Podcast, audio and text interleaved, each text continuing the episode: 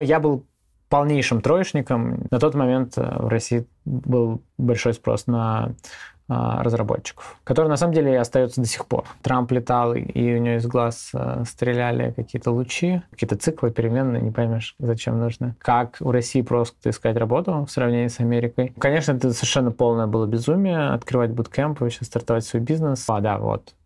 Я, я, наверное, уже разработчик. Это похоже на, не знаю, группу анонимных алкоголиков.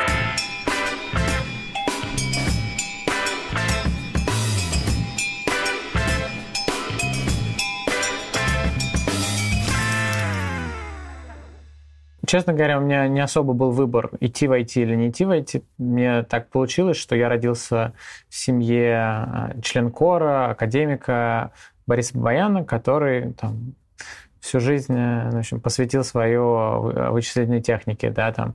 Поэтому в моей семье там и тетя, и дядя, и мама, хотя совершенно тоже не, никогда не любила программирование, всех отправля, отправляли по одной стезе, это обучение в IT.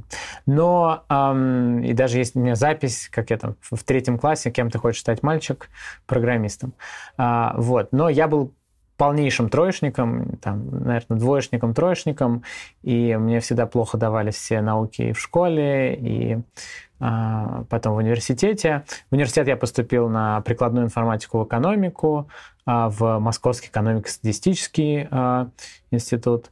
Вот. Но, честно говоря, за время обучения в школе и в университете я никогда так и не научился хорошо программировать. Я знал какие-то базовые вещи, там, переменные, циклы, но, наверное, программистом я бы себя в тот момент побоялся бы назвать. Вот. Но я бы сказал так, что меня всегда окружали и в семье, и друзья, а, разработчики. А, мне всегда они казались очень какими-то умными, а, суперспособными. Мне до них еще тянуться и тянуться. Вот. Ну, в общем, мне вот так повезло оказаться в такой среде. Как выбрал направление? Я э, вообще думаю, что вопрос э, определяться в 17 лет, кем ты хочешь быть, это, это какой-то просто страшная подстава, потому что ты не особо понимаешь, э, что делать со своей жизнью, не понимаешь, там, как жизнь в других сферах устроена, поэтому, наверное, я очень много попробовал разного в своей жизни, да, и после того, как я закончил университет, я хоть и научился на прикладной информатике, я никогда после университета не работал а, до момента буткемпа. То есть я после буткемпа работал, после университета работал в финансовой сфере, работал в разных-разных компаниях, работал, пытался делать свои проекты. Вот. И мне, наверное, там только где-то к 28 годам я, наверное, окончательно понял, что мне правда нравится. Вот. И э, в этот момент определился. Поэтому не знаю, такой мой всем совет, если вы не знаете ничего страшного, в какой-то момент я, я уверен, что вы поймете, просто надо понять то, что тебе правда нравится, что ты любишь, это сложно. Я, я понимаю, что это такое звучит очень так э, высокая парно, да, найди то, что тебе нравится, но я для себя момент какой-то нашел, то, что мне правда нравится. Если говорить про IT, в моей жизни был буткемп, я учился в буткемпе, мне очень повезло, там в какой-то момент я думал, как я хочу двигать свою карьеру, и вот э, заранее прошу прощения у своих, у всех слушателей и зрителей, потому что я огромный э, человек, который очень сильно, огромный такой фанат интенсивного обучения, обучения в буткемпах, а, вот, и в моей жизни был буткемп, я учился в буткемпе в Америке, мне очень понравилось, я очень многому научился, познакомился с большим количеством ребят. И после буткемпа, который я там э, отучился в 27-28 лет, э, я э, пошел делать там свой проект, свой стартап. Вот. И там программировал, и После этого проекта я начал делать э, там Эльбрус Bootcamp, школу по обучению программированию. Вот, поэтому э, я, для, я использовал IT как э, и там умение программировать как э, стартовая точка для того, чтобы э, начать св- свой проект. Э, вот, и мне это очень сильно помогло. Как начал учиться? Ну, я учился в школе, э, там были какие-то HTML, CSS, я ходил на какие-то курсы, Э, по тоже HTML, CSS. Но это все были такие эпизодические ситуации.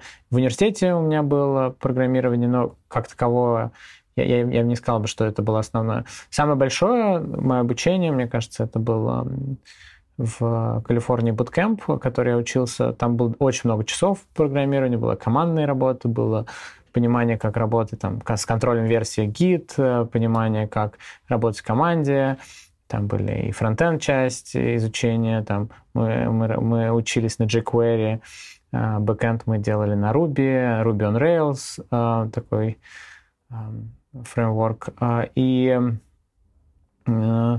наверное, вот в такой среде с очень опытными разработчиками, у нас были все преподаватели, разработчики, я как раз научился, я бы сказал, прям программировать. Вот, это такое было такое начало именно вот в разработке. Ну и после этого я, я, конечно, очень сильно полюбил этот формат э, интенсивного обучения. Вообще, наверное, всем советую, если ты чему-то хочешь научиться, вот это погружение себя вот это в полную среду и, и только постоянное, постоянное там с утра до вечера изучение конкретной темы, которая тебе очень нравится, оно очень помогает это выучить. Потому что для меня было часто вот это, как, как держать фокус, э, как э, Просто очень много разной информации идет, да, там на разные темы, да, если ты находишься там в контексте одной информации и постоянно ее изучаешь, там, не знаю, может быть, вождение или, не знаю, кулинарное дело или английский язык, ты целыми днями учишь английский язык, для меня лично это был самый большой прогресс. Вот. Что сделал первое при помощи кода? Когда я учился в буткемпе, были выборы э, Дональда Трампа и Хиллари Клинтон. Я сделал такую маленькую э, игру, э, Трамп против Хиллари. А, Трамп летал, и у него из глаз а, стреляли какие-то лучи, а, и он кидал имейлы изо рта, а Хиллари убегала от его лучей. Это было очень прикольно. Потому что надо было немножко там геометрии, как, как предметы летают, какие-то библиотеки. Вот это такое то, что в хозяйстве можно было хоть как-то использовать. Все, все до этого какие-то циклы, переменные, не поймешь, зачем нужно. Вот. А на самом деле, хотя, может быть, даже еще раньше, я, я еще, когда, мне кажется, какие-то первые вещи с кодом, э, когда, знаешь, там был первый компьютер, пытался как-нибудь... Причем сейчас я понимаю, что это было уже какое-то программирование, тогда мне казалось просто баловство, это взламывать какие-то игры, там какие-то маленькие строчки кода писать, чтобы это хотя они были очень простыми, э, и было понятно, что делать, но это такие были первые, наверное, то, что я правда сделал, чтобы написать код, чтобы поиграть в любимую игру. Когда и как понял, что можно начинать искать работу? Опять же, когда я учился в буткемпе, а, мне кажется, был такой большой момент, когда я видел людей вокруг себя, которые, мне казалось, я ничем не глупее, и они находили уже работу, либо они ходили по собеседованию, я сам ходил по собеседованиям, и у меня собеседования получались. Я думаю, вот этот вот момент валидации, когда ты можешь себя а, немножко сравнить с другими ребятами, которые ты знаешь, ты знаешь их знания, а, вот, когда ты можешь на собеседовании, пообщавшись с человеком, причем это всегда было достаточно в доброй манере, там, ты расскажешь, что ты знаешь, тебе рассказывают, как оценивают тебя, вот, ты понимал уже, что, о, да, вот, я я, наверное, уже разработчик. А, ну и до этого, на самом деле, вот эти вот первые приложения, на самом деле, кто, кто сказал, ну, то есть там какое-то небольшое приложение, игра, там какой-нибудь туду-лист, э, который ты сделал, а, оно мне уже давало понимание, что я очень-очень плохой разработчик, но я уже могу что-то создавать, да. Вот.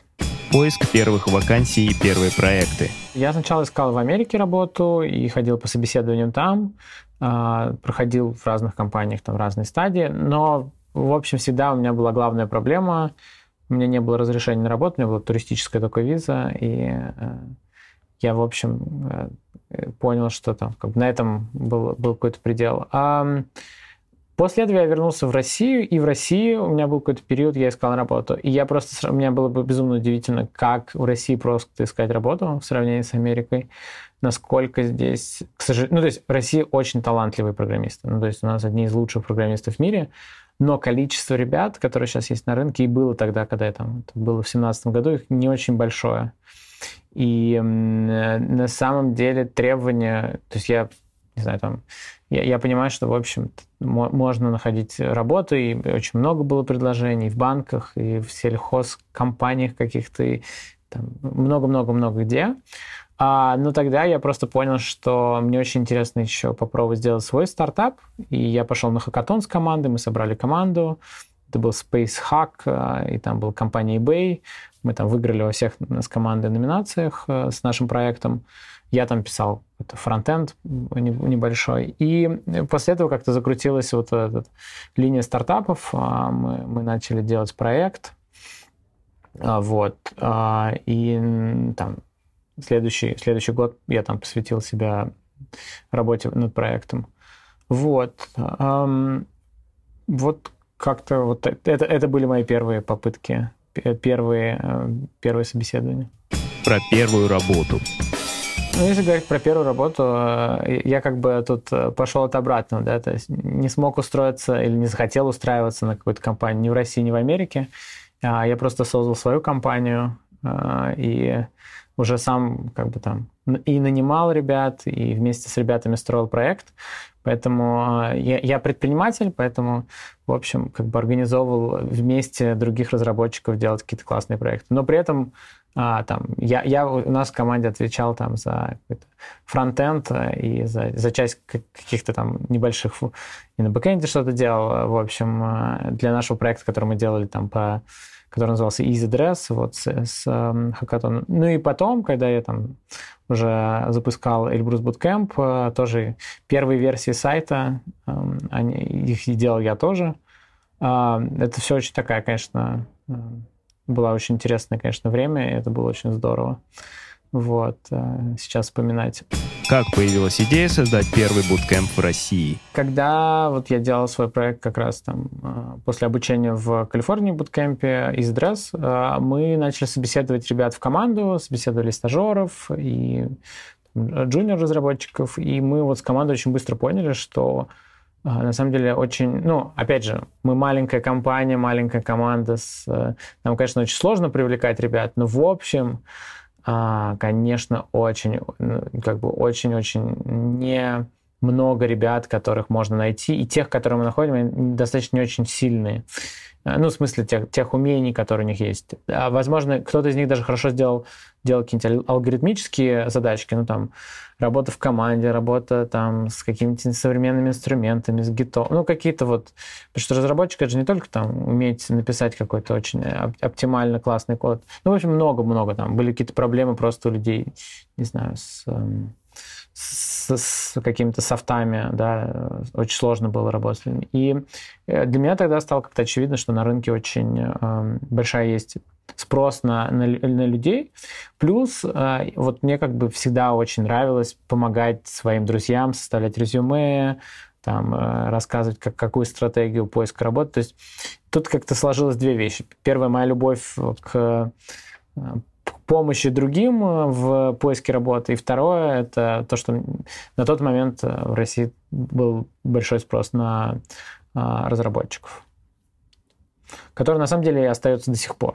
С какими сложностями столкнулся при запуске буткемпа и как с ними справлялся? Конечно, это совершенно полное было безумие открывать буткемп, вообще стартовать свой бизнес. Э, и Э, потому что ну, шансов на успехах не так много, а проблем очень много, там, где найти деньги, где найти помещение, как написать программу, а, где найти первых безумцев, которые присоединятся, во-первых, к тебе как к, к твоей команде, да, и будут работать с тобой. И второе, и, второе, конечно, первых студентов, которые там придут, и ты им говоришь, ребята, сейчас мы тут за три месяца научимся.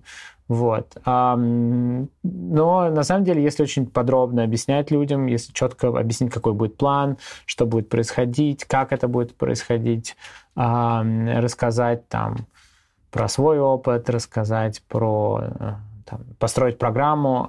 Все это можно было сделать. Мне, мне очень повезло еще, я обратился там к своим преподавателям, которые учили меня в Америке, к, к консультантам, которые помогли вместе с ними разработать программу. А, там, несколько вначале было очень классных энтузиастов, которые тоже очень много помогли. Вот. Сложности было, на самом деле, наверное, с преподаванием телеми, да, мы очень много ребят прособеседовали, там, близко к 50 собеседований мы провели, потому что нужно найти не только сильных технических людей, но и сильных э, наставников, преподавателей. Вот. Э, и вообще вот это такая, мне кажется, самое-самое, вот, где находить очень классных э, преподавателей. Вот. Это было, было для нас проблемой. Вот. Но тут единственное решение просто работать, ну, количество часов и количество интервью, да, тут никакого решения такого магического, магической таблетки нету. А, вот. Ну и поначалу была у нас там, не знаю, первая группа 6 человек, вторая группа там порядка 4 человек, третья группа 1-2 человека. И цифры показывали, что становится все меньше и меньше студентов.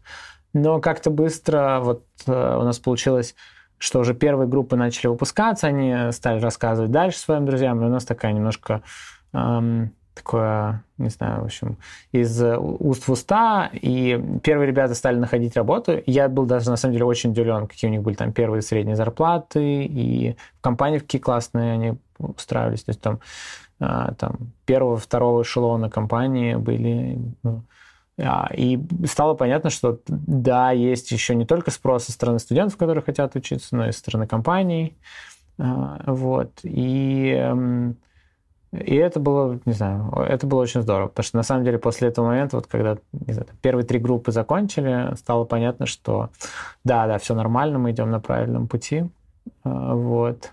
Но я не знаю, я, мне всегда и до сих пор нравится там и общаться со студентами, и тоже как-то увлекаться в обучающий процесс, и что-то самому рассказывать, делиться.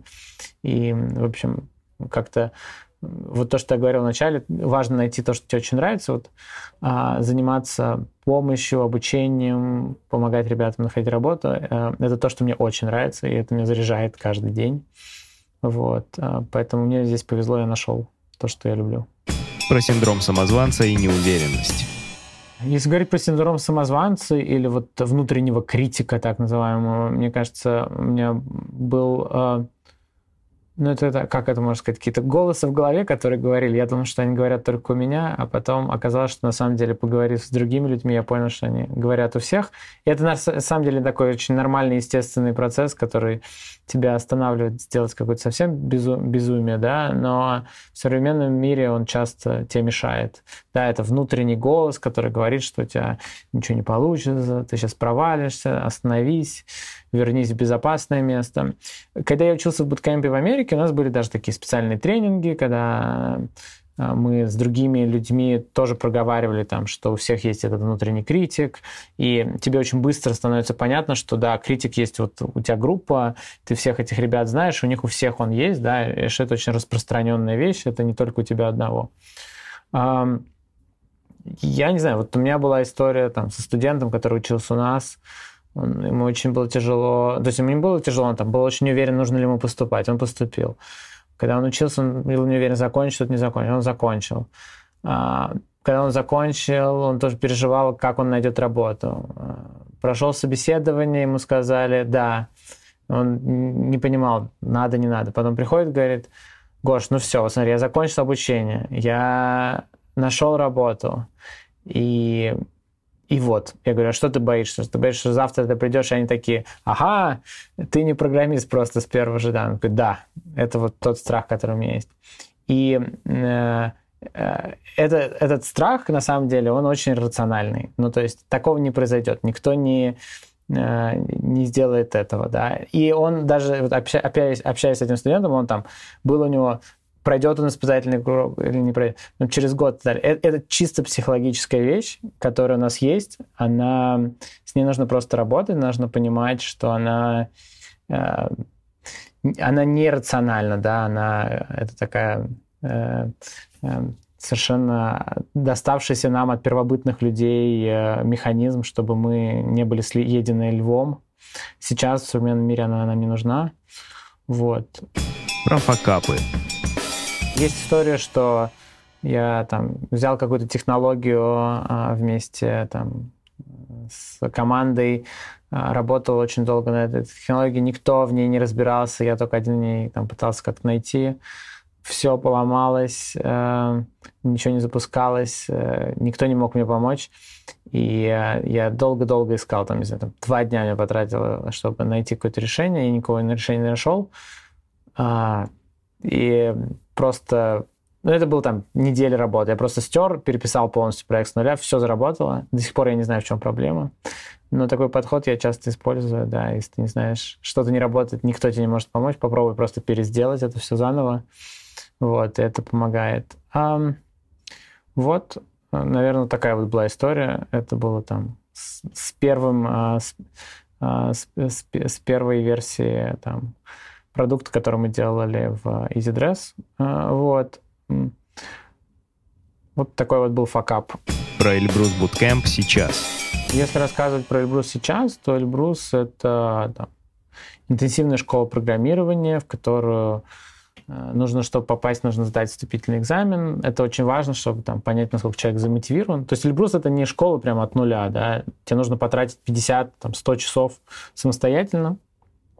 А, мы очень сильно, на самом деле, сфокусированы на следующем. Там, из моего опыта, который рассказывал, а, мне в школе, в университете казалось, что то обучение, которое у меня было, оно не достигало результата. Там, половина ребят, с которыми я учился, они не пошли работать там, в разработку, и, я тот же самый пример. Да? А, я, учил много предметов в школе, и этими предметами я никогда не, не, не, не использовал тогда. И мне хотелось сделать ту школу, которая будет очень сильно нацелена на результат, и если она там обещает э, чему-то тебя научить, она бы тебя учила. Это первое, что мне было бы очень важно, когда мы создавали Эльбрус. Второе, это мне казались учителя и профессора, которые меня учили, они не самыми были добрыми, приятными, отзывчивыми людьми. Мне, мне, мне очень хотелось, да, сделать, чтобы в Эльбрусе были как раз люди, которые замотивированы, им было бы интересно преподавать и так далее. Я думаю, вот этими двумя принципами мы руководствовались при создании, и до сих пор это там те две вещи, на которые мы очень сильно смотрим в цифрах, мы смотрим очень сильно на процент трудоустраиваемости ребят, чтобы они достигали своей э, цели. И мы очень сильно смотрим на то, насколько понравился весь опыт обучения. Это так называемый NPS, вот эти две метрики. И вот недавно мы проводили такое независимое исследование с компанией Headhunter по поводу, сколько ребят находят работу. И в первые три месяца 86% ребят находят э, э, работу свою первую. И, и это очень важно для меня лично, потому что мне очень важно, чтобы там, то, что мы обещаем, э, чтобы у ребят получалось достигать этой цели. Вот. Вот. Сейчас Эльбрус — это два кампуса э, в Москве и в Петербурге. У нас есть еще обучение в онлайне. Мы учим э, всего двух программам. Это Data Science и веб-разработка. И мы не очень хотим распыляться. Мы хотим быть вот хороши в двух вещах. Мне кажется, это тоже какая-то сейчас вторая проблема образования, что все учат всему. А вот, и мы хотим такой сохранять фокус. Если говорить про исследование, которое мы сейчас провели с э, независимым исследованием с компанией Headhunter, мы опросили порядка 700 наших выпускников о том, какой у них сейчас результат. Вот. Э, как я говорил, мы очень в Эльбрусе сфокусированы, вот, чтобы все ребята максимально приблизиться к, очень высоким результатам по трудоустраиваемости. 86% ребят по результатам опросов нашли работу в первые три месяца.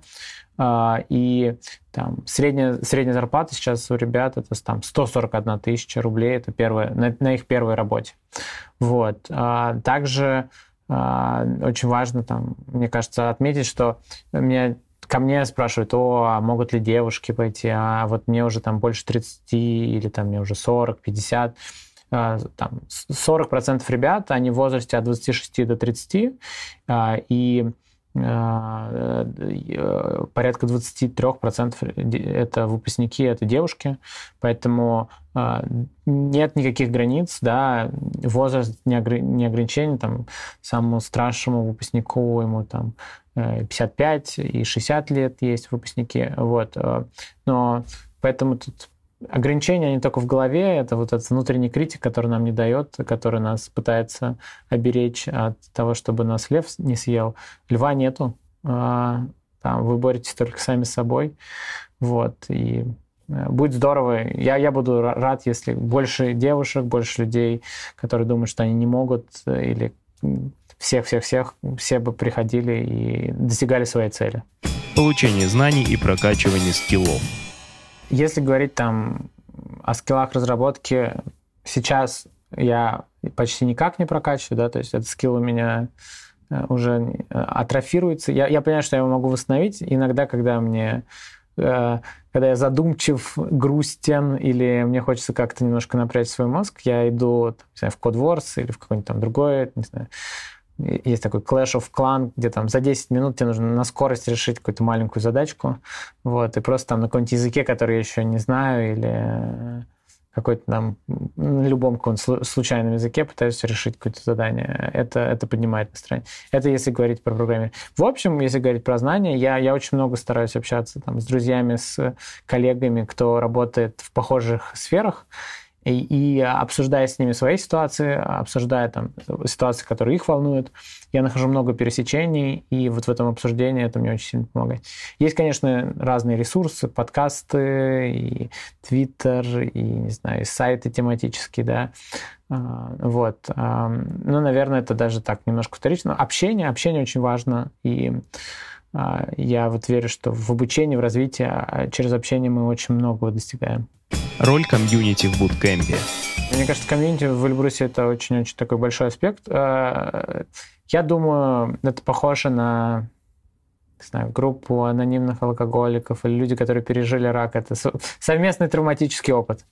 Люди вместе, им очень, я не знаю, как объединяются, да, то есть есть э, сложные, страшные задания, которые пытаются не знаю, покалечить группу, и они все вместе пытаются как-то там. Мы делаем очень много дина... Э, мы очень делаем много разных упражнений с ребятами, ну то есть э, таких э, как там вместе в команде мы пытаемся сделать это задание, в другой команде вот это задание и проговариваем там а, какие-то командные динамики. И мне кажется, это очень, конечно, объединяет, да, ты когда ты вместе прошел через какой-то сложный этап, а, это тебя объединяет в группы.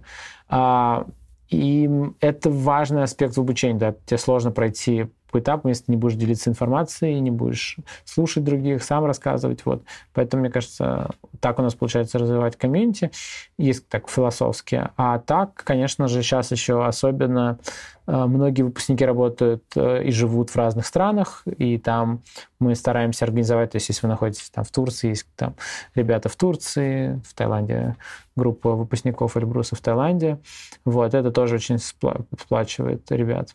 Советы джунам. Не знаю, мне нравится вот это, у самурая нет цели, у самурая есть путь. А, очень часто мы как-то там очень сильно фокусируемся на какой-то большой-большой сложной цели и э, часто не понимаем, что вот на самом деле там, пока мы идем к ним, это то, где мы развиваемся, да, там.